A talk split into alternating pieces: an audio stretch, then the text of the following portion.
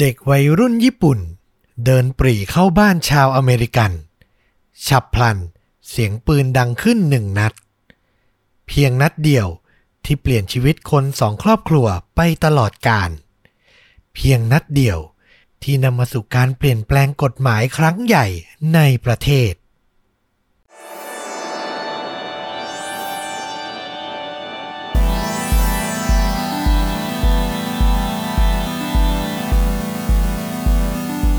สวัสดีครับ สวัสดีครับฆ่าจริงยิ่งกว่าหนังพอดแคสต์จากช่องชวนดูดะนะครับ ผมอยู่กับต้อมครับ แล้วก็ฟลุกครับ กับเหตุการณ์ฆาตกรรมจริงสุดเข้มข้น พร้อมการแนะนำภาพยนตร์ที่มีเนื้อหาใกล้เคียงกับเรื่องที่เรากำลังจะถ่ายทอดนะครับ เมื่อกี้เนี่ยแอบคิดนิดนึงว่า เอ๊ะจะแนะนำตัวยังไงให้มันไม่เหมือนตอนที่ผ่านๆมา หมายถึงนอกจากจะเปลี่ยนโลโก้เป็น artwork กราฟิกแล้วเรายังจะเปลี่ยนวิธีการเริ่มต้นด้วยเหรอเออ นึกแวบหนึ่งเลยว่า เอ๊ะนอกจากต้อมครับ ฟลุกครับเนี่ยจะทำอะไรได้อีกบ้างแต่ ยังนึกไม่ออกเอาแบบนี้ไปก่อนแล้วกันโอเคเพราะว่าแค่เปลี่ยน artwork ภาพหน้าปกกับโลโก้นี่ก็รู้สึกจะสร้างความงุนงงให้คุณผู้ฟังหลายท่านแล้วนะครับผม เอางี้ไหมเราเราทิ้งโจทย์เอาไว้ ถ้ามีไลฟ์กันรอบหน้า เดี๋ยวขอมาฟังความคิดเห็นของแต่ละคนหน่อยละกันว่ามีข้อแนะนำการเปิดตัวแบบใหม่ให้เรายังไงบ้าง แล้วเชื่อไหมมันจะมาแบบไหน ก็พี่ต้อมพี่ฟลุกก็เปิดหน้าสิครับสิครับ อ่าต้องมาทางนี้แน่นอน แต่ก่อนหนั้นนั้นอาจจะเป็นว่าให้พี่ฟลุกเปิดก่อนอะไรเงี้ย ก็แบบ อืมอ๋อให้พี่ฟลุกพูดก่อนก็ลำบากใจอีกนะครับผม เคยลองแล้ว ไม่ work เนาะเออยังไม่ค่อยชอบเท่าไหร่ ไม่ work อ่านะครับผม อ่าเอาเป็นว่าเข้าเรื่องราวแล้วกันวันนี้ ต้องบอกว่าเป็นอีกหนึ่งเรื่องราวนะที่มันไม่ได้แบบมีความรุนแรงหรือมีความโหดเหี้ยมอะไรแต่อย่างใดเลยนะ อืม แต่มันไปเข้มข้นตรงการวิเคราะห์และการตั้งคำถามหลังจากเหตุการณ์มันเกิดขึ้นนี่แหละ ว่าใครผิดใครถูกอืมคือผมว่าเล่าจบนะ จะมีคนวิพากษ์วิจารณ์กันค่อนข้างเยอะเลย ว่าสิ่งที่มันเกิดขึ้นเนี้ยมันเพราะอะไร โอ้โห น่าสนใจ แล้วที่สำคัญนะมันส่งผลกระทบทั่วประเทศเป็นเหตุการณ์ที่สำคัญเหตุการณ์หนึ่งเลย ในอเมริกาในยุค 90อืมแต่ผมก็ไม่เคยรู้มาก่อนคือเพิ่งมาอ่านเจอแล้ว ถึงรู้ว่าโอ้เหตุการณ์นี้มันสร้างอิทธิพลได้เยอะขนาดนี้เลยหรือ โอ้โห น่าสนใจมากแค่ทางด่วนรอบที่แล้วก็แบบ มีคนทักเลยว่าโอ้โหทำอารมณ์ขึ้นกันเป็นแถบ อ่า งั้นต้องมาลองฟังครั้งนี้ดูนะครับผม บอกไปแล้วว่าเหตุการณ์เกิดขึ้นที่สหรัฐอเมริกานะ แต่ก่อนจะไปถึงที่นั่น ผมขอพาไปที่ประเทศญี่ปุ่นครับ อืม ที่เมืองนาโกย่าอยู่ห่างจากโตเกียวไปแบบเดินทางประมาณ 4 ชั่วโมงครึ่งนะครับ ไปรู้จักกับเด็กหนุ่มอายุ 16 ปีคนหนึ่งที่มีชื่อว่าโยชิฮิโร่ฮัตโตริเขาเนี่ยเป็นลูกคนกลางในจำนวนพี่น้องทั้ง 3 คน บุคลิกลักษณะเขาเนี่ยต้องบอกว่าเป็น extrovert เลยนะครับผมคือคนญี่ปุ่นน่ะเราจะคุ้นชินกับการที่แบบชอบความเป็นส่วนตัวขี้อาย เป็น introvert อยู่กับตัวเองใช่ไหม แต่โยชิฮิโร่ฮัตโตริเนี่ยตรงข้ามเลยครับ เขามีนิสัยที่แบบร่าเริง ชอบพูดคุยเจรจากับผู้คน แถมยังหลงไหลในกีฬารักบี้เป็นอย่างมากนะครับ เป็นบุคลิกที่แบบเราที่เป็นคนไทยที่มองคนญี่ปุ่นเข้าไปอาจจะไม่คุ้นชินเท่าไหร่เนาะแต่ด้วยความเป็นประเทศอะยังไงมันก็ต้องมีคนหลากหลายรูปแบบอยู่แล้วนะครับ นอกจากนี้เนี่ยโยชิฮิโร่ซึ่งผมขอเรียกสั้นๆ ว่าโยชินะครับผมเขายังมีความชื่นชอบในวัฒนธรรมแบบอเมริกัน ต้องบอกว่าในช่วง 90น่ะ วัฒนธรรม ภาพยนตร์การ์ตูนต่างๆ ของอเมริกันนี่ต้องบอกว่าครองโลกเลยเนาะใช่คลั่งไคล้ขนาดไหนถึงขั้นที่โยชิเนี่ยเขาตัดสินใจส่งใบสมัครไปที่ American Field Service หรือตัวย่อ AFS อืมเชื่อว่าหลายคนน่าจะคุ้นเคยเนอะเราก็มีเพื่อนเคยไปหลายคน ก็คือโครงการแลกเปลี่ยนอะนักเรียนที่แบบไปใช้ชีวิตที่อเมริกา ไปอยู่กับครอบครัวอุปถัมภ์หรือโฮสต์นะเนาะเป็นเวลาหนึ่งปีนะครับผม ซึ่งในใบสมัครเนี่ย โยชิเขาเขียนไปว่า ไม่ว่าผมจะไปอยู่ที่ไหน ผมจะพยายามทำให้ประเทศนั้นน่ะ เป็นเหมือนบ้านเกิดแห่งที่สองผมสามารถทำอาหารญี่ปุ่น เช่นเทมปุระได้ และสามารถแนะนำการใช้ชีวิตแบบคนญี่ปุ่น ให้กับครอบครัวที่จะอุปถัมภ์ผมได้ อืม คือทัศนคติมันดูแบบรู้เลยว่าแบบพร้อมจะโอเพนแบบเปิดมากๆ แล้วก็แบบเป็นคนที่แบบพร้อมจะเรียนรู้วัฒนธรรมใหม่ๆ มากๆอะเนาะแล้วก็ทัศนคติที่ดีแบบเนี้ยแหละ ก็ทำให้เขาได้รับคัดเลือกเข้าโครงการ AFS ในที่สุดนะครับ ซึ่งแม่และพ่อของเขาที่มีชื่อว่าคุณมิเอโกะและคุณมาสะก็เห็นดีเห็นงามกับการออกเดินทาง ไปเรียนรู้โลกใหม่ของลูกชายในครั้งนี้ด้วยนะครับผม ช่วงฤดูร้อนในปี 1992 เนี่ย โยชิก็ออกเดินทางไปที่เมืองชื่อว่าบาตันรูชรัฐหลุยเซียนา ประเทศสหรัฐอเมริกานะครับ เพื่อไปพบกับ host หรือครอบครัวอุปถัมภ์อย่างครอบครัวเฮเมเกอร์อืมซึ่งสมาชิกเนี่ยประกอบไปด้วยผู้เป็นแม่อย่างแพทย์หญิงฮอลลี่เฮเมเกอร์นี่เป็นแพทย์หญิงเลยนะอืมส่วนผู้เป็นพ่อหัวหน้าครอบครัวเนี่ยชื่อว่าคุณ ดิกเฮเมเกอร์ทำงานเป็นนักฟิสิกส์ทฤษฎี โอ้โห ดูครอบครัวดีมากอะครอบครัวดีมากนะครับ ซึ่งทั้งคู่เนี่ยก็มีลูกชายวัย 16 ปีที่มีชื่อว่าเว็บเฮเมเกอร์โดยครอบครัวเฮเมเกอร์เนี้ยเคยรับดูแลนักเรียนแลกเปลี่ยนมาแล้วหลายคนนะ แต่โยชิอะเป็นหนึ่งคนที่พอไปถึงอะก็สามารถสร้างความประทับใจให้ทั้งครอบครัวได้ทันทีครับ อย่างที่บอกไปอะนะด้วยความร่าเริง สดใสมีชีวิตชีวา พร้อมเรียนรู้สิ่งใหม่ๆ อยู่เสมอทำให้โยชิอะสนิทกับลูกชายของครอบครัวอย่างเว็บเนี่ยอย่างรวดเร็ว ที่โรงเรียนอะเขาก็ได้รับการยอมรับจากเพื่อนๆเป็นอย่างดี และจากงานอดิเรกที่ญี่ปุ่นที่บอกไปนะว่าเขาชอบเล่นลักบี้ใช่ปะพอมาอยู่อเมริกาเขาเลือกที่จะเข้าเรียนชั้นเรียนแจ๊สแดนซ์อือหืออเมริกันจ๋ามากเลยนะ หักมุมเลยนะ เออเรียนเต้นแจ๊สอะแถมยังทำมันออกมาได้เป็นอย่างดี คือที่เล่ามาทั้งหมดเนี้ยอยากให้เห็นอุปนิสัยแล้วก็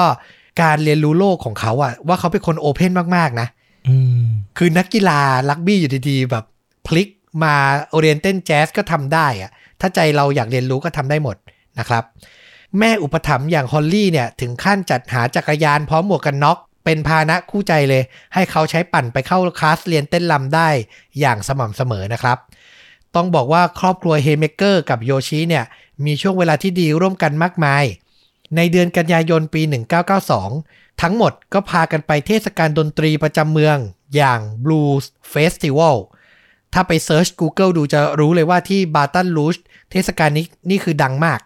นะครับ และที่นั่นน่ะทำให้โยชิกับเว็บ ได้รู้จักกับนักเรียนแลกเปลี่ยนญี่ปุ่นคนอื่นๆอ่าที่ไปอยู่อเมริกาเหมือนกันนะครับ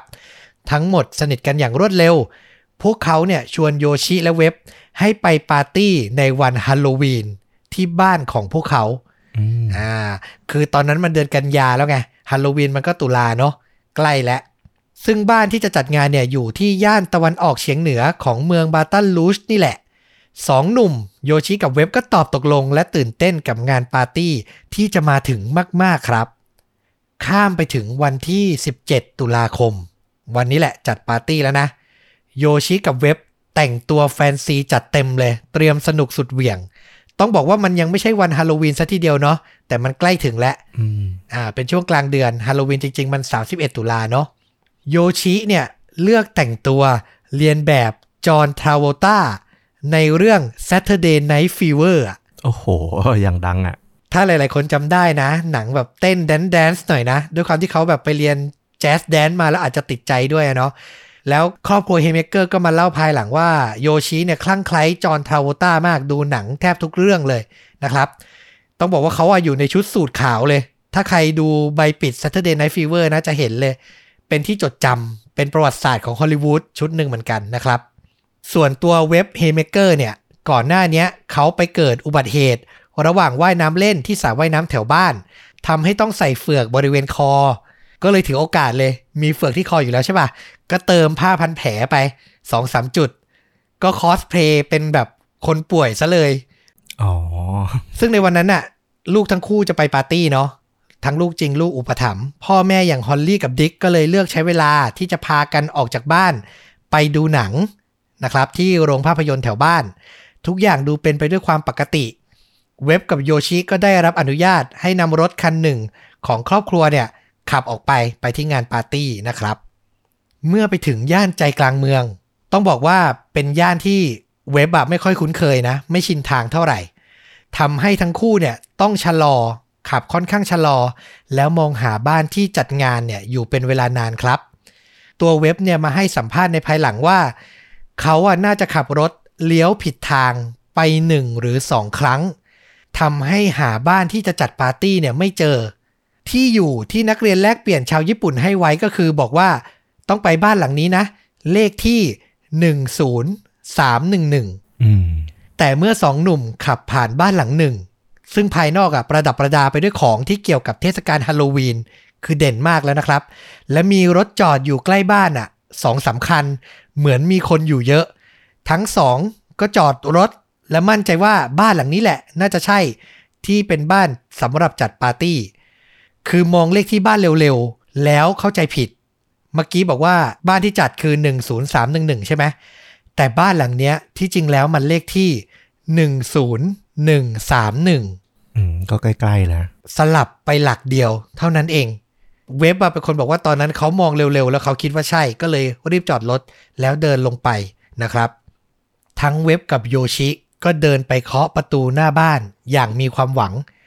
แต่ไม่มีเสียงตอบรับครับ และไม่มีใครเดินมาเปิดประตู ทั้งคู่เริ่มคิดแล้วว่าน่าจะเคาะประตูผิดบ้าน แต่ระหว่างที่กำลังจะหันหลังกลับไปขึ้นรถ สายตาของทั้งคู่ ก็เหลือบไปเห็นผู้หญิงคนหนึ่ง เธอเปิดประตูโรงรถด้านข้างของบ้าน คืออันนี้ไปเคาะประตูหลักนะอืมแต่ผู้หญิงคนเนี้ยเปิดประตูโรงรถขึ้นมา แล้วก็หันมองทั้งคู่ เว็บกับโยชิเห็นอย่างนั้นก็เดินปรีเข้าไปหาเธอเลย เพื่อตั้งใจจะถามว่า ใช่บ้านที่จัดงานปาร์ตี้หรือเปล่าอืมแต่แล้วสุภาพสตรีคนนั้นก็รีบปิดประตูใส่หน้าพวกเขาอย่างรวดเร็วครับ นึกออกป่ะแบบ ปิดดังปั้งเลยแบบ ด้วยความตกใจกลัวมากๆเลย โยชิกับเว็บเห็นอย่างนั้นก็สับสนและ ไม่รู้จะทำอย่างไร สุดท้ายก็ได้แต่ทำใจแล้วก็หันหลังเตรียมเดินกลับไปขึ้นรถอีกครั้ง แต่เดินกลับไปได้ไม่ถึงครึ่งทางครับ ยังไม่พ้นจากเขตบ้านหลังนี้ ทีเนี้ยประตูหน้าบ้านก็เปิดขึ้น คราวนี้ไม่ใช่ผู้หญิงแล้วครับ เป็นชายหนุ่มเจ้าของบ้านอีกคน เขาเนี่ย เป็นสามีของหญิงสาวที่เปิดประตูโรงรถก่อนหน้านี้นะ ตัวเขาอะมีชื่อว่า r o d n e y Pierce อืมเขาไม่ได้ปรากฏกายเปล่าๆ ไม่ได้เปิดประตูออกมาเฉยๆ แต่ในมือของเขาถือปืน Magnum Revolver จุด44อยู่ด้วยครับอือหือคือเหมือนไม่ค่อยไว้วางใจคนที่อยู่นอกบ้าน ก็เลยพกปืนออกมา สถานการณ์ในตอนนั้นคือ หลังจากภรรยาของเขานะ ผู้หญิงคนนั้นที่เปิดประตูลงรถมาเนี่ย เธอชื่อว่าบอนนี่เพียสเนี่ย หลังจากที่เธอปิดประตูไปด้วยความตกใจนะ เธอก็ตะโกนบอกสามีว่ามีคนน่าสงสัยอยู่หน้าบ้าน และบอกให้เขาอะไปหยิบปืนมา เนี่ยภรรยาเป็นคนบอกเองนะครับ ถึงตรงเนี้ยสองหนุ่มในชุดแฟนซีที่ตั้งใจจะมาสนุกในงานปาร์ตี้ กลับอยู่ในสถานการณ์อันตรายที่พวกเขาคาดไม่ถึง ตัวเว็บอะ ตกใจกลัวมากเมื่อเห็นชายเจ้าของบ้านถือปืนอยู่ในมือ แต่โยชิกลับไม่ได้เป็นอย่างนั้นครับ ไม่แน่ชัดว่าเขาคิดอะไรอยู่ คาดว่าเขาอาจจะมองว่า ปืนที่รอดนี่ถืออยู่อะ เป็นพล็อปของเทศกาลฮาโลวีนหรือเปล่าอื้อหือนี่ก็มองโลกบวกมาก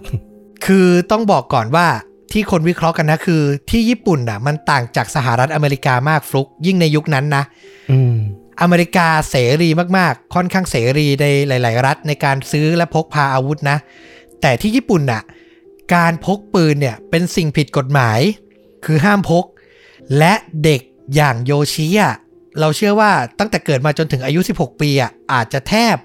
ไม่เคยเห็นคนพกปืนเลยด้วยซ้ำอะนึกออกปะอืมปืนจริง ๆอะนะ อืม คือเขาไม่รู้ถึงเจตนา และตอนนั้นน่ะจิตใจเขามันว้าวุ่นอยู่กับการปาร์ตี้อะแล้วเขาก็อาจจะคิดในใจอยู่นะ ว่าแบบเฮ้ยหลังนี้แหละ หลังนี้น่าจะใช่ แต่ทำไมเขาไม่ได้เข้าไปสักทีอะโยชิก็เลยตัดสินใจเดินกลับไปหารอดนี่นะ ด้วยท่าทีกระตือรือร้น พร้อมกับพูดเสียงดัง อันนี้คือเว็บมาเล่าทีหลังนะ ว่าพูดเหมือนแบบว่าเอ่อโวกเวกวยวายนิดนึง ตะโกนเสียงดังนิดนึงว่า we are here for the party อืมคือแบบเรามาเพื่อแบบจะเข้างานปาร์ตี้อะ พูดอย่างเงี้ย เสียงดังซ้ำๆซ้ำๆอยู่อย่างนั้น แต่รอดนี่เจ้าของบ้านไม่สนุกด้วยครับ เขาตะโกนสั่งโยชิว่า freeze ก็คืออย่าขยับอืมแต่คำเนี้ย ชาวญี่ปุ่นแบบโยชิอะไม่เข้าใจ ไม่เข้าใจในความหมายของมันว่า freeze เนี่ยหมายถึงอะไร เขาก็เลยยังคงเดินเข้าไปใกล้ลอตนี่มากขึ้นเรื่อยๆครับ ถึงตรงนั้นนะสถานการณ์เริ่มน่าตื่นตระหนก เว็บพยายามตะโกนบอกให้โยชิหยุดเดิน แต่ก็ไม่เป็นผล จนสุดท้ายมีเสียงดัง ปั้ง สนั่นไปทั่วบริเวณ ทุกอย่างตกอยู่ในความเงียบงันชั่วขณะหนึ่ง แน่นอนว่ามันคือเสียงกระสุนปืนจากปืนในมือของรอดนี่ที่พุ่งเข้าใส่โยชิ บริเวณหน้าอกครับอืมในระยะที่ห่างเพียง 1.5 เมตรเท่านั้นอืมคือใกล้มากนะครับ หนุ่มนักเรียนแลกเปลี่ยนชาวญี่ปุ่น ล้มลงหน้าประตูบ้าน ในขณะที่รอดนี่เจ้าของบ้าน ปิดประตูกระแทกด้วยเสียงอันดัง ขังตัวเองอยู่ในบ้านกับภรรยาทันทีครับ คือคงช็อกอะนะ ในสัมผัสแรกอะนะทำอะไรไม่ถูกนะครับ เว็บ วิ่งเข้าไปประคองเพื่อนด้วยความตกใจ เขาบอกว่าโยชิร้องไห้คร่ำครวญด้วยความเจ็บปวด แต่ก็ยังไม่หมดสติ เลือดของโยชิไหลนองเต็มพื้น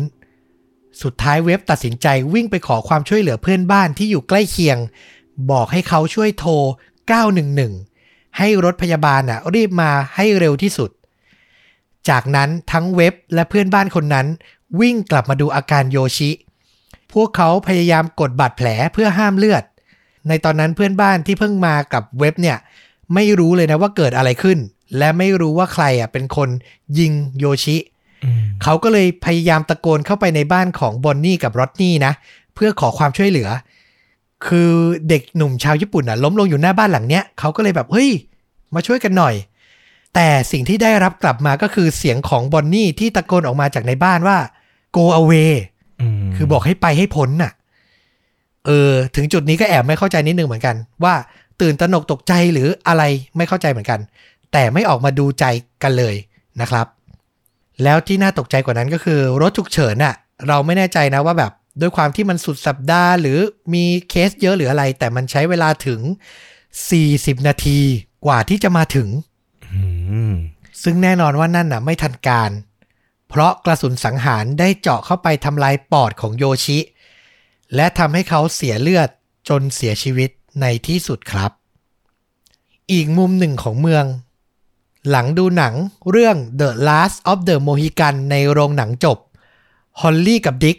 พ่อและแม่อุปถัมภ์ของโยชิก็เดินออกมาจากโรงนะ พลางคุยกันว่า โชคดีนะที่ปัจจุบันเนี้ยอเมริกาไม่ป่าเถื่อนเท่าในหนังอีกแล้ว อันนี้คือพ่อแม่เขาเล่านะ มันก็เป็นตลกร้ายนิดนึงนะ คือถ้าใครจำได้ The Last of the Mohican มันแบบ เล่าเรื่องในยุคแบบล่าอาณานิคมนิดนึงอะ่ะ มีการฆ่าฟันกันค่อนข้างเยอะ และคือคุยกันมาว่าแบบเอออเมริกาไม่ได้ป่าเถื่อนอย่างนั้นอีกแล้วโชคดีเนาะ หลังจากนั้นฮอลลี่อะก็เช็คเพจเจอร์ยุค 90 นะ โทรศัพท์มือถือยังหาได้ยากนะครับผม แล้วก็พบว่ามีเบอร์ติดต่อมาบอกให้โทรกลับ เมื่อเธอโทรกลับไปก็พบว่าเป็นสายของสถานีตำรวจ ที่แจ้งว่าเกิดเหตุฉุกเฉินกับลูกของพวกเขา พวกเขาก็ตกใจแหละ ตำรวจก็บอกต่อว่า ลูกชายที่แท้จริงของเขาอย่างเว็บปลอดภัย แต่ลูกชายอุปถัมภ์อย่างโยชิอะเสียชีวิตลงแล้ว ถึงตรงนั้นโฮลี่กับดิกก็ขับรถพุ่งตรงไปที่โรงพักเลยครับ และพวกเขาก็เจอกับลูกชายอย่างเว็บที่นั่งสับสนอยู่คนเดียว เพราะว่าตอนนั้นน่ะ รถฉุกเฉินน่ะ พาตัวโยชิไปโรงพยาบาลโดยไม่ได้พาเขาไปด้วย เขาก็น่าจะติดรถตำรวจมาที่สถานีนะ ตัวเว็บไม่รู้ว่าเพื่อนชาวญี่ปุ่นเป็นหรือตาย พ่อและแม่ของเขาเนี่ยเป็นคนรู้ก่อนแล้วก็แจ้งข่าวร้ายให้เว็บฟังคำแรกที่ออกจากปากของเด็กหนุ่มก็คือ แม่ของเขาน่าสงสารจริง ๆ คือหมายถึงแม่ของโยชิอะนะ คือคิดไปถึงแล้วว่าว่าแม่ที่อยู่ที่ญี่ปุ่นคงแบบ รู้ข่าวแล้วคงแย่มากๆนะครับอืมซึ่งหลังจากนั้นไม่นานครอบครัวของโยชิที่ญี่ปุ่นก็ได้รู้ข่าวร้าย ผ่านนักเรียนแลกเปลี่ยนที่เป็นเพื่อนของโยชิเป็นคนแจ้งนะครับ สิ่งแรกที่มิเอโกะแม่ของโยชิทำหลังทราบข่าวก็คือ เดินเข้าไปในห้องนอนของลูก และก็นั่งร้องไห้บนเตียงอย่างน่าเศร้าเป็นเวลานานนะครับอื้อหือคือเราเข้าใจความรู้สึกเลยอะรู้จากอีกซีกโลกหนึ่งอะ มันจะทรมานใจขนาดไหนคือ ใจอยากจะไปดูลูกเดี๋ยวนั้นแต่ไปไม่ได้นะครับสองวันหลังจากเกิดเหตุ มิเอโกะผู้เป็นแม่และมาสะผู้เป็นพ่อของโยชิ ก็บินมาที่อเมริกา ซึ่งในตอนนั้นน่ะมันเป็นวินาทีที่แม่อุปถัมภ์อย่างฮอลลี่อะทั้งรู้สึกผิด และหวาดกลัวจนจับใจ คือนึกออกป่ะว่าเธออะ รู้สึกว่าโยชิอะเสียชีวิตระหว่างอยู่ในการดูแลของเธออืมและพ่อแม่ที่แท้จริงกำลังจะมา เธอไม่รู้เธอจะโดนอะไร โดนต่อว่าโดนตัดพ้อยังไงบ้าง แต่วินาทีแรกที่สองครอบครัวได้พบกัน มิเอโกะกลับไม่ได้มีท่าทีคับแค้นใจครับคำถามแรกที่เธอเอ่ยปากถามฮอลลี่ก็คือ เว็บเป็นอย่างไรบ้างอืมก็คือห่วงลูกของอีกฝั่งหนึ่งเช่นกันว่ารู้สึกอย่างไรเพราะก็อยู่ในเหตุการณ์นะครับ ต้องบอกว่าทั้งสองครอบครัวต่างปลอบใจกันและกัน ไม่มีการโทษว่าใครผิด และนั่นก็ทำให้บรรยากาศเนี่ยพอจะทุเลาความทุกข์ลงได้บ้าง หลังจากนั้นต้องบอกว่าข่าวการถูกยิงเสียชีวิตของโยชิกลายเป็นข่าวดังไปทั่วโลกครับ โดยเฉพาะในญี่ปุ่นนะ ที่การพกปืนอย่างที่บอกไปเป็นสิ่งต้องห้าม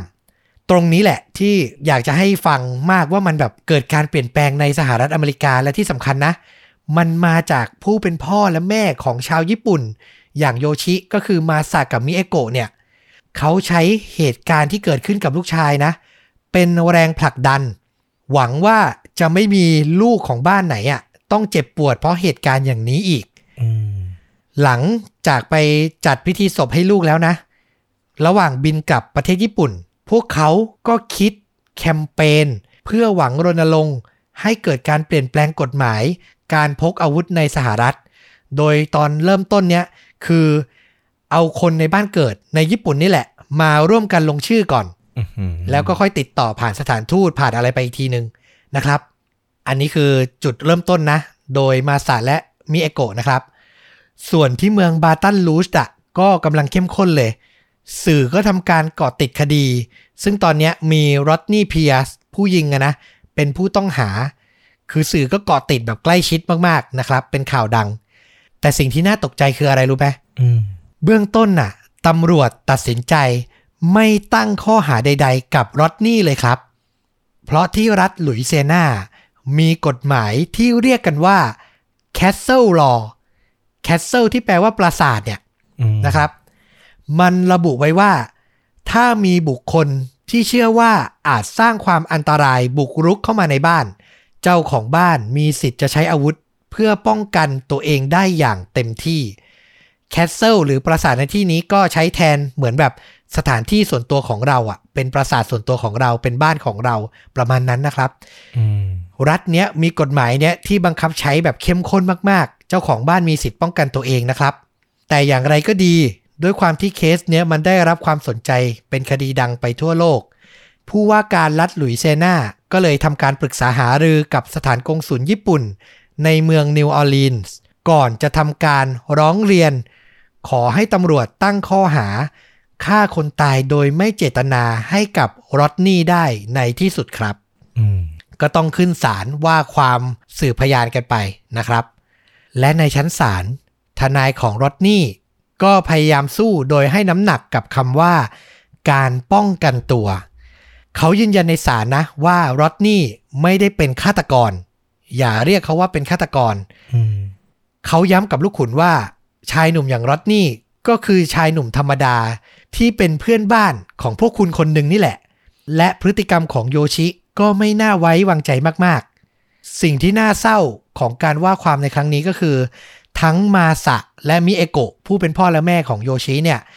ต่างบินมาฟังการพิจารณาคดีด้วยตัวเองอืม พวกเขาอะ ต้องได้ยินคำให้การของรอดนี่ที่บอกที่ตอกย้ำว่าลูกของพวกเขาอะ เป็นคนที่ดูก้าวร้าว เคลื่อนไหวตัวเดินท่าทางน่ากลัวผิดปกติ และทำให้ภรรยาของเขาอย่างบอนนี่อะต้องหวาดกลัวซึ่งฝั่งภรรยาอย่างบอนนี่ก็ให้การว่าในเบื้องต้นที่เธอเห็นครั้งแรกเลยนะ ที่เปิดประตูโรงรถมา เธอมองไม่ชัดหรอกว่าโยชิอะเป็นคนเชื้อชาติไหน คือเธอมองว่า ไม่ Asian ก็อาจจะเป็น Hispanic อืมซึ่งไอประเด็นเนี้ยที่เธอพูดไปอะ มันก็กลายเป็นดราม่าต่อมาอีกแล้วว่าแบบสื่อถึงความไม่ไว้ใจในเชื้อชาติในสหรัฐอีกอะ ก็เป็นประเด็นขึ้นมาอีกประเด็นหนึ่งนึกออกปะอืมคือถ้าเห็นเป็นคนผิวขาวด้วยกัน ก็จะไม่หวาดกลัวขนาดนั้นใช่ไหมอะไรอย่างเงี้ย เรื่องมันก็แบบเป็นเรื่องเป็นราวไปอีก นอกจากเนี้ยเธอก็ให้การเพิ่มเติมว่า หลังจากลั่นไกปืนไปแล้วอะ เมื่อมาอยู่ในบ้านอะ สามีของเธออย่างรอดนี่อะ ก็ร้องไห้ฟูมฟายด้วยความเครียดและตกใจแล้วก็ทำอะไรไม่ถูก คือต้องการสื่อให้เห็นว่าลอตนี่อะไม่ได้เป็นฆาตกรแบบโดยกำเนิดหรือโดยตั้งใจนะ แต่มันคืออุบัติเหตุและทำไปเพื่อหวังป้องกันตัวจริงๆอืมสุดท้ายการต่อสู้ในชั้นศาลก็ดำเนินไปจนสิ้นสุดในเดือนพฤษภาคมปี 1993 วิธีการให้การที่บอกว่าตัวเองทำไปเพื่อป้องกันตัวของรอดเนียก็ได้ผลครับอืม ลูกขุนตัดสินให้เขาพ้นข้อกล่าวหาทั้งหมด ไม่โดนอะไรเลยนะครับ ฟลุกฟังมาทั้งหมด เอาเบื้องต้นตรงเนี้ย ความรู้สึกฟลุกว่าไง อืม เรามีมุมมองในเรื่องของกฎหมายของแต่ละสังคมอะเนาะเหมือนเราไปอยู่บ้านเขาอะเราก็ต้องเคารพตามกฎหมายของพื้นที่นั้น แล้วก็ต้องยอมรับว่า เออ กฎหมายของอเมริกาเขามีพื้นฐานในเรื่องของการปกป้องทรัพย์สินส่วนตัวของเขาด้วยอาวุธปืนจริง ๆ แต่มันก็เป็นเรื่องน่าเห็นใจของทั้งสองฝ่ายนะ อันนี้มองมองในมุมเรานะก็คือ ทางรอดนี่ที่เป็นเจ้าบ้านอะเขาก็อยู่มาตามบรรทัดฐานสังคมแบบนี้ จนโต เขาก็รู้อยู่แล้วว่า ทุกคนที่อยู่ในลุยเซียนาต้องรู้ในกฎนี้ว่า เออ ถ้าคุณมีมีท่าทีคุกคามในพื้นที่บ้านคนอื่นอะ เจ้าของบ้านเขามีสิทธิ์ยิงนะ แต่ เขาไม่ได้คำนึงถึงว่า เออ มันก็อาจจะมีคนที่ไม่รู้เหมือนกัน แต่มันก็พูดไม่ได้ไง อย่างที่ว่าแหละ เหตุการณ์เกิดขึ้นในกลางคืน แล้วมันก็อาจจะทำให้ตัดสินใจอะไรได้ยาก มันเห็นไม่ได้ชัด ไม่รู้ว่าคือใครกันแน่ และท่าทีเป็นยังไง แล้วก็ถ้าตามคำให้การของที่เล่ามา เราก็ว่าเออ มันก็พอจะมีความรู้สึกให้ได้ว่าเออถูกคุกคามมาแหละ แต่มองในแง่ของความเป็นมนุษยธรรมอะเนอะเราก็รู้สึกว่าเออมันก็เกินไปไอ้กฎเนี้ย คือคุณมีสิทธิ์ในการที่จะข่มขู่ก่อนที่จะตัดสินใจยิงใส่ ก็ได้ยิงปืนขึ้นฟ้าก็ได้ให้รู้ว่านี่อาวุธจริงนะ ขู่จริงนะ ยิงจริงนะ มันก็ทำได้ เป็นเรื่องน่าเห็นใจนะ แต่ก็เข้าใจแหละว่าเออ สุดท้ายเขาก็ตัดสินตามตามกฎหมายในของพื้นที่ที่มันเกิดเรื่องอะอืม ฟุกสรุปได้ดีมากนะครับผม แล้ว ก็เข้าใจเลยว่าเนี่ยขนาดเรามาฟังเหตุการณ์ทีหลัง เรายังลำบากใจในการจะตัดสินเรื่องนี้เลยถูกไหมอืมแล้วคิดดูสิว่าผู้เป็นพ่อและแม่อย่างมาสาดและมีเอโกะจะหนักหน่วงขนาดไหนในตอนนั้นนะนะ แต่ที่น่าทึ่งคืออะไรรู้ปะทั้งคู่อะไม่ได้ท้อแท้หรือผิดหวังหรือตีโพยตีพายกับการตัดสินของศาลเลยนะ พวกเขาอะยังคงมุ่งมั่นที่จะแก้ไข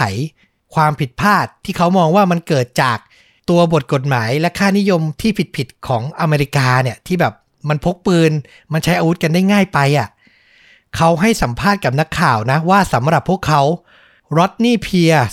ก็คือเหยื่อผู้เคราะห์ร้ายเช่นเดียวกันน่ะอืมกับสังคมที่มันเป็นมาอย่างนี้ที่มันมีกฎหมายพกอาวุธอย่างนี้อะคือเขามองในมุมนั้นไปอะ ซึ่งโดยส่วนตัวเราเราอ่านถึงตรงเนี้ย เราชื่นชมทั้งคู่มากๆนะ และสุดท้ายหลังจากพยายามรณรงค์อยู่นานนับปีนะ จนถึงประมาณช่วงปลายปี 1993 นะ แคมเปญของครอบครัวฮัตโตริอะก็มีชาวญี่ปุ่นอะ ลงชื่อสนับสนุนมากถึง 1.7 ล้านคนอืมอย่าลืมนะว่านี่ไม่ใช่ยุคโซเชียลนะครับ ปี 1993 นะครับ ไม่มี change.org นะครับ ที่จะแบบไปลงทะเบียนกันได้ง่าย ๆ นะครับ ต้องใช้ความพยายามสูงมาก ทั้งโทรศัพท์ชักชวน เดินเคาะประตูตามบ้าน และที่สำคัญก็คือสื่อมวลชนญี่ปุ่นน่ะ ร่วมให้การสนับสนุนด้วย ทางด้านครอบครัวเฮเมเกอร์ก็ไม่ได้อยู่เฉยนะ ฮอลลี่และดิกอะก็ใช้วิธีร่วมรณรงค์อย่างเดียวกัน จนพวกเขาสามารถรวบรวมชื่อชาวสหรัฐอเมริกาได้มากกว่า 150,000 คนครับอืมไม่น้อยเหมือนกันนะ ซึ่งฮอลลี่อะมาให้สัมภาษณ์ทีหลังว่า ดิกอะผู้เป็นสามีอะ เรียกว่าใช้ทั้งปีอะ1993อะ เพื่อแคมเปญนี้เลย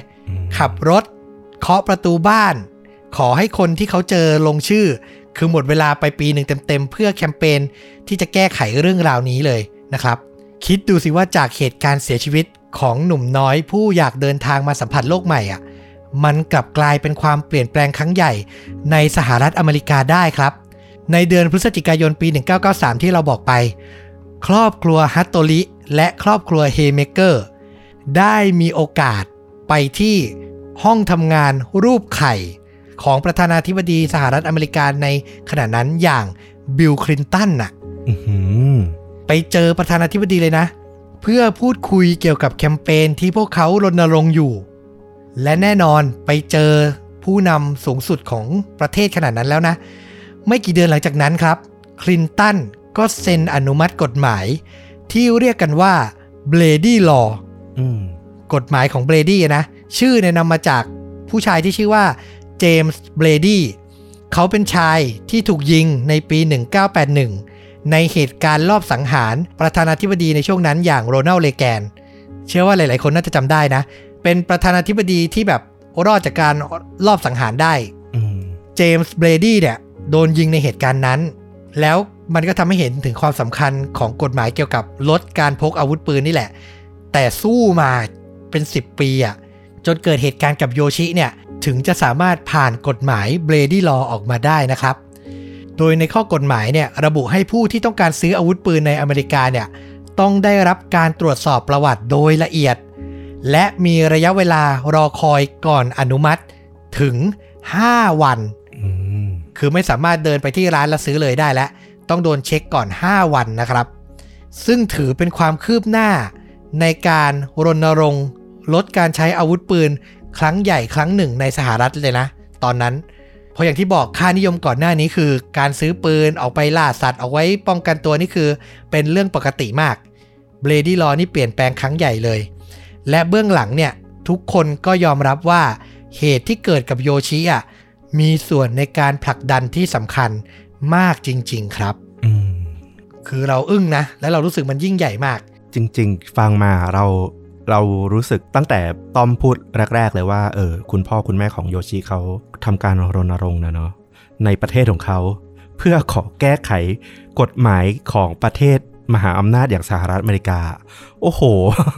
มันคือมูฟที่แบบใหญ่แล้วแบบหวังผลอะไรไม่ได้เลยนะเอาจริงๆอะ่ะ ใช่ เออ มันแบบ คือเขา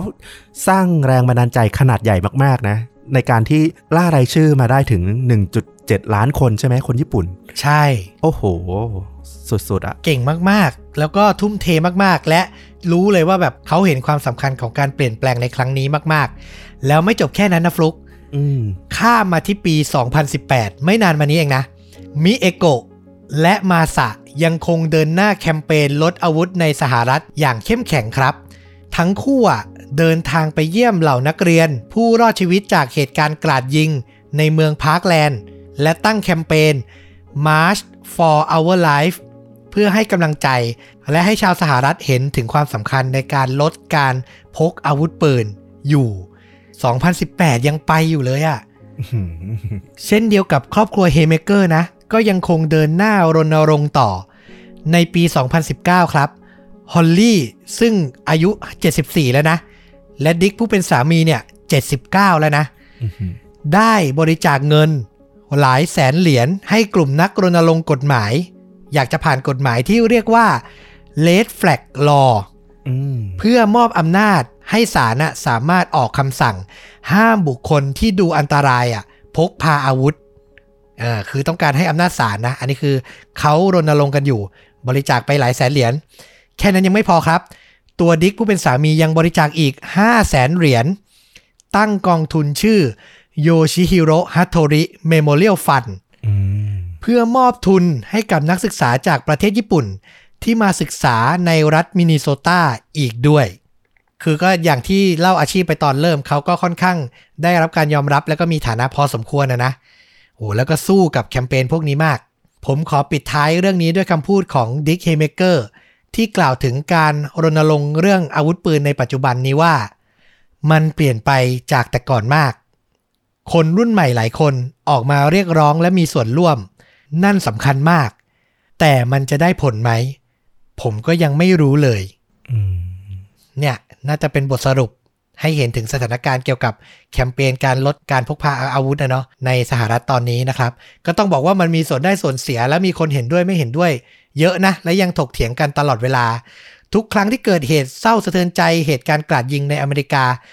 เรื่องราวพวกนี้ก็จะถูกยกกลับมาเล่าใหม่ตลอดเนาะอืมสม่ำเสมอ เพราะว่าเรื่องปัญหาอาวุธปืนนี้โอ้โหปปัญหาฝังรากมากเลยนะอเมริกา เพราะว่าลึกๆแล้วมันเป็นเรื่องของฝั่งอนุรักษ์นิยมและเสรีนิยมเลยนะ ขนาดนั้นเลย จริง เพราะว่าอนุรักษ์นิยมเขาก็ยึดในเรื่องของอะไรนะ สิทธิและเสรีภาพตามรัฐธรรมนูญ คุณไม่สามารถไปเอาอำนาจมายึดสิทธิและเสรีภาพของคนที่จะปกป้องตนเองได้อะเขาก็แบบเล่นทางนี้เต็มที่เลยนะ เออ ซึ่งแบบก็เป็นแก่นใหญ่ที่แบบเวลาถกเถียงในเรื่องการเมืองเนี่ย โห ถ้าอ้างไปถึงเรื่องเสรีภาพตามรัฐธรรมนูญเนี่ย โอ้โห เอาชนะยากมาก ดินแดนแห่งเสรีภาพอะนะ แต่เรื่องนี้ควรจะอยู่ในนิยามคำว่าเสรีภาพหรือไม่ก็ต้องถกเถียงกันนะอย่างที่บอกเรื่องราวจริง ๆ ของเรื่องเนี้ยมันไม่ได้รุนแรงหรือโหดร้าย หรือลุ้นระทึกอะไรมากขนาดนั้นหรอก แต่ผมเชื่อเหลือเกินว่า ถ้าใครฟังมาถึงตรงนี้ เรื่องนี้จะวนเวียนอยู่ในหัวอีกนานมาก ผมบอกเลยนะครับผม ผมอะอ่านเรื่องเนี้ยแล้วคิดทั้งคืนอะ บอกเลยนอนไม่หลับอะ นั่งคิด เออ อยากได้คนมาช่วยวิเคราะห์ และอยากได้คนวนเวียนอยู่ในหัวเป็นเพื่อนแล้วนะครับ ก็เลยนำมาถ่ายทอด อย่างน้อยมีฟลุกแล้วก็ต้องมีคุณผู้ฟังจำนวนหนึ่งแล้วล่ะนะครับ มีอะไรก็คอมเมนต์พูดคุยกัน อยากรู้มุมมองของแต่ละคนเหมือนกันนะครับ รออ่านคอมเมนต์เลย อืมหนัง โอเค เอาล่ะสำหรับใครที่วนเวียนแน่ๆไม่จบอารมณ์ไม่จบไปดูหนังครับ เรื่องเนี้ยมันรีมายให้เรารู้สึกนึกถึงหนังเรื่องหนึ่งที่เป็นอันดับ Top 3ในใจเราตลอดกาลเลยอะพูดงี้ดีกว่าอืมชอบมาก แล้วมันเป็นประเด็นที่ถกเถียงกันเหมือนเรื่องนี้เลย ขึ้นโรงขึ้นศาลเหมือนกันเลย ยุติธรรมอำมหิตอื้อหือ A Time to Kill ครับ ก็คือภาพยนตร์ที่สร้างจากนวนิยายของ John Grisham เนาะอดีตทนายความที่เป็นนักเขียนนิยายแนวอาชญากรรมที่แบบว่ายอดขายถล่มทลายในยุคหนึ่งมากๆ ผู้กำกับนี่ก็ขึ้นชื่อ Joel Schumacherนะครับ คนนี้ก็ทำหนังดีๆ หนังดูสนุกหลายเรื่อง นักแสดงนำก็ขั้นเทพ Matthew McConaughey Sandra Bullock และ Samuel Jackson แถม Kevin Spacey เข้าไปอีกคนหนึ่งอืมนะครับผม หลายๆ คนน่าจะเคยดูคนยุคผมไม่น่าจะพลาดนะครับ เรื่องย่อง่าย ๆ ก็คือ ชายผิวขาวที่แบบไม่ค่อยได้เรื่องได้ราวทำตัวเป็นนักเลงสองคน ขับรถผ่านไปเจอเด็กผู้หญิงผิวดำแล้วก็นำตัวไปข่มขืน เป็นเหตุการณ์ที่รุนแรงมาก เพราะมันเกิดในเมืองแบบมิสซิสซิปปีซึ่งเป็นเมืองที่ค่อนข้างมีปัญหาด้านการเหยียดสีผิวเยอะนะครับ แล้วเหมือนทั้งคู่จะได้รับการประกันตัวจะหลุดข้อกล่าวหาอย่างไรไม่รู้ ผู้เป็นพ่ออย่าง Samuel Jackson ก็เลยตัดสินใจนำอาวุธปืนไปกราดยิงหน้าศาลเลย จนผู้ต้องหาเสียชีวิต อันนี้ก็ย้ำว่าไม่ได้ spoil นะ ดู trailer ก็เห็นเลยอืมนะครับผม เรื่องราวเข้มข้นหลังจากนั้นก็คือ ทนายความที่เข้ามาช่วยเหลือซามูเอลแจ็กสันผู้เป็นพ่อเนี่ยก็คือแมทธิวแมคคอนาเฮกับแซนด้าบูล็อกเนาะซึ่งก็จะเจอปัญหาเยอะแยะมากมาย ทั้งการข่มขู่จากเหล่าคนผิวขาวที่ต่อต้านที่เหยียดสีผิว ตัวเองเป็นคนผิวขาวมาช่วยคนผิวดำทำไมอะไรอย่างเงี้ยนะครับ แถมความผิดมันก็ซึ่งหน้ามากๆ มันดูจะพ้นข้อกล่าวหาได้ยากมากๆ แต่ต้องไปตามดูในภาพยนตร์ ผมรู้สึกว่ามันเป็นภาพยนตร์ที่ ทำให้เราค้นหาความหมายของคำว่ายุติธรรมอะได้ลึกซึ้งมากนะ เรื่องหนึ่งอืมอะไรที่เรียกว่าความยุติธรรมอะพอฟังเรื่องของโยชิจบ มันอาจจะไม่ได้เหมือนกันซะทีเดียวนะ แต่มันมีประเด็นในเรื่องของเชื้อชาติ ประเด็นในเรื่องของการตั้งคำถามว่ามันคือการกระทำเกินกว่าเหตุไหมอืมโทษที่คนที่ทำอย่างนี้ควรจะได้รับคือแบบไหน คือมันเข้มข้นเหมือนกันแล้วมูดแอนโทนมันได้มากๆ ก็เลยอยาก ชวนคนที่ไม่เคยดูไปดูนะครับ หาชมไม่ยากหรอกเรื่องเนี้ยอะไม่ยากดังเห็นเห็นโปสเตอร์ก็ร้องออกกันแล้วแหละเออผมแนะนำเพิ่มอีกเรื่องได้ไหม ได้เลยครับ อ่า ถ้าพูดถึงปัญหาเรื่องอาวุธปืนในสหรัฐอเมริกาเนี่ยนะแนะนำเลยพลาดไม่ได้กับสารคดีเรื่องนี้ Bowling for Columbine อ่าหนังของไมเคิลมัวนะ โอ้โห เผ็ดร้อนมาก เจาะไปในทุกแง่มุมลึกของเรื่องประเด็นอาวุธปืนนี่แหละในอเมริกาแล้วแบบ โอ้โหเต็มไปด้วยข้อถกเถียงนะ แต่ว่าลีลาการเล่าของเขาเนี่ยตามสไตล์ไมเคิลมัวเลย สนุกมากแล้วก็ตลกร้ายเผ็ดร้อนมาก แนะนำให้ลองไปดู ดีสนุกแน่นอน แต่ก็ต้องย้ำอีกทีว่า ผู้กำกับอย่างไมเคิลมัวเขาก็มีจุดยืนทางการเมืองที่แบบชัดว่าเอียงไปทางหนึ่งนะอ่าเออแน่นอนคือ ถ้าเราดูเขาเราก็ต้องรู้นะว่าแบบ mindset เขาเป็นอย่างนี้นะครับผม อ่าก็ต้องดูและถกเถียงอะ่ะเออความสนุกของการดูสารคดีมันๆของไมเคิลมัวเนี่ยก็คือการถกเถียงกันนี่แหละว่าเห็นด้วยไม่เห็นด้วยอย่างไรนะครับ และนั่นก็คือความสนุกของการรับชมภาพยนตร์แหละเนาะอืมเอาล่ะก็น่าจะครบถ้วนนะครับ กับพอดแคสต์ค่าจริงยิ่งกว่าหนังในวันนี้นะ หวังว่าจะได้รับทั้งอารมณ์ร่วมความบันเทิงแล้วก็ ได้ข้อคิดไปด้วยนะอืมเออเคยเนี้ยก็อยากให้นะ ทุกตอนที่ทำมาก็คือหวังว่ามันจะสร้างประโยชน์สร้างข้อคิดดีๆ ให้กับคนฟังด้วยนะครับผม แล้วก็มาติดตามชวนดูดาได้ใหม่ทุกช่องทางนะ Facebook YouTube b l o g d i t Spotify และ Apple Podcast นะครับ อย่าลืมใครยังไม่ได้สมัครสมาชิกฝากด้วยครับ 50 บาทต่อเดือนได้ฟังตอนพิเศษ ซึ่งปลายสัปดาห์นี้ผม confirm มาแน่นอน จะเป็นจะตายก็จะต้องมานะครับสำหรับตอนพิเศษในเดือนตุลาคมนี้ ได้เรื่องแล้วฟุกได้เรื่องแล้วใช่ไหมได้แล้วครับ จริง ๆ ผมไม่น่าถามเลยเพราะคนที่ติดคือผมนะครับ ผมผมได้เรื่องแล้วเหมือนกันหาได้แล้วนะครับ มาแน่ๆ ปลายสัปดาห์นี้นะครับ กับตอนพิเศษสำหรับสมาชิกโดยเฉพาะสนับสนุนเราได้นะครับ กดปุ่มจอยหรือสมัคร ใต้คลิปติดกับปุ่ม Subscribe ได้เลย หรือถ้าใครใช้ iOS ก็กดลิงก์ที่อยู่ในใต้คลิปได้เช่นเดียวกัน สมัครเข้ามา support เราได้นะครับ กลับมาพบกับต้อมและฟุกได้ในตอนต่อไป วันนี้ลาไปก่อน สวัสดีครับ สวัสดีครับ